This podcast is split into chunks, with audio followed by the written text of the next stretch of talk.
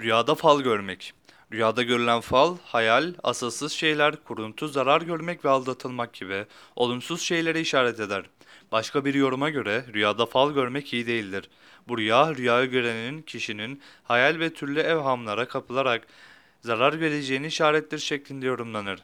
Cafer-i Sadık radıyallahu anh'ın yorumu. Rüyasında falanın iyi çıktığını gören kişi düşmanlarına mağlup eder. Yani yener ve amacına ulaşmış olur. İşleri de yoluna girer şeklinde yorumlamıştır. Görülen rüyada fal kötü çıkmışsa, yorum yapılanın tersiyle yorumlanır şeklindedir denmiştir. İbn Sirin'in yorumu.